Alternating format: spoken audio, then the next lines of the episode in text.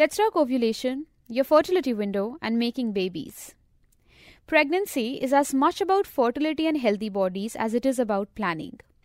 Other than planning your financial and emotional security, it's also important to watch your menstrual cycle closely if you're trying to get pregnant. The one word that you want to understand is ovulation. Ovulation. Repeat it to yourself thrice. Herein lies the answer to many of your pregnancy related problems. But what is ovulation? It is the process of the release of a mature egg from the ovary. It moves across the fallopian tube where it is available for fertilization by a sperm. The fertilization leads to a formation of a zygote which eventually becomes an embryo in the uterus. Interestingly, an egg or ovum is the largest human cell and is visible without a microscope. How does ovulation affect pregnancy? You're most likely to get pregnant a day or two before you begin to ovulate. There is actually a six day window right before ovulation, along with the ovulation day itself, which offers a good chance of pregnancy. Thanks to the primal instincts, for many women, the sexual drive is higher around the time when their bodies are most likely to procreate. That is not to say women can't get pregnant otherwise. Women can get pregnant even during their period. But the timeline around ovulation is your most likely window. How do you figure out the timing of your ovulation? The first day of your menstruation is also the first day of your menstrual cycle. The last day is the last day before the next period. Ovulation happens 14 days before your next period if you have an average 28 day cycle. However, it varies from person to person, even for women with regular menstrual cycles.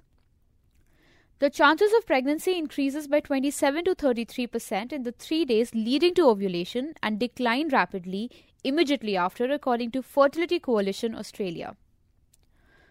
For many women who have a 28 to 30 day cycle, the fertile period starts from the 10th day from the first day of their periods. Dr. Monica Vadhavan, Senior Consultant, Department of Obstetrics and Gynecology, Fortis Hospital, Noida with ovulation in place, some other factors to look at. You figure out your ovulation, but conception still seems to be a problem? Here are a few things you might want to check. Weight. Being under or overweight might be detrimental to your fertility.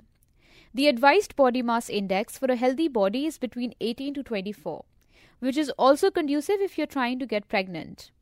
Additionally, women who are obese are more likely to develop polycystic ovary syndrome, a leading cause of infertility, asserts a fertility and sterility study 2009. On the other hand, being underweight might lead to the deficiency of the hormone leptin, which regulates hunger.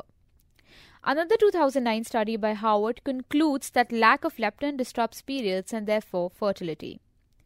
While staying fit is important, being overzealous about your fitness is not a good idea either. Reports suggest that strenuous exercise can actually disrupt your menstrual cycle, causing problems in conception. Pre existing medical conditions. Consult your doctor to check for medical conditions like diabetes, asthma, thyroid, epilepsy. All of these are linked to affecting pregnancy and conception. Add to this sexually transmitted diseases, and you realize knowing your medical history is a must when it comes to pregnancy.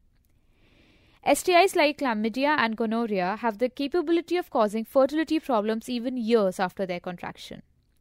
In some cases, women might be unaware of the fact that they contracted the disease until they attempt a pregnancy. Dr. Vadhavan adds, you can go through a few baseline tests like hemoglobin, sugar, thyroid, or any other as advised by the gynecologist.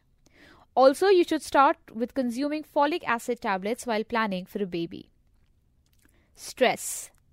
Scientists are yet to conclude if stress is a definite factor linked to pregnancy.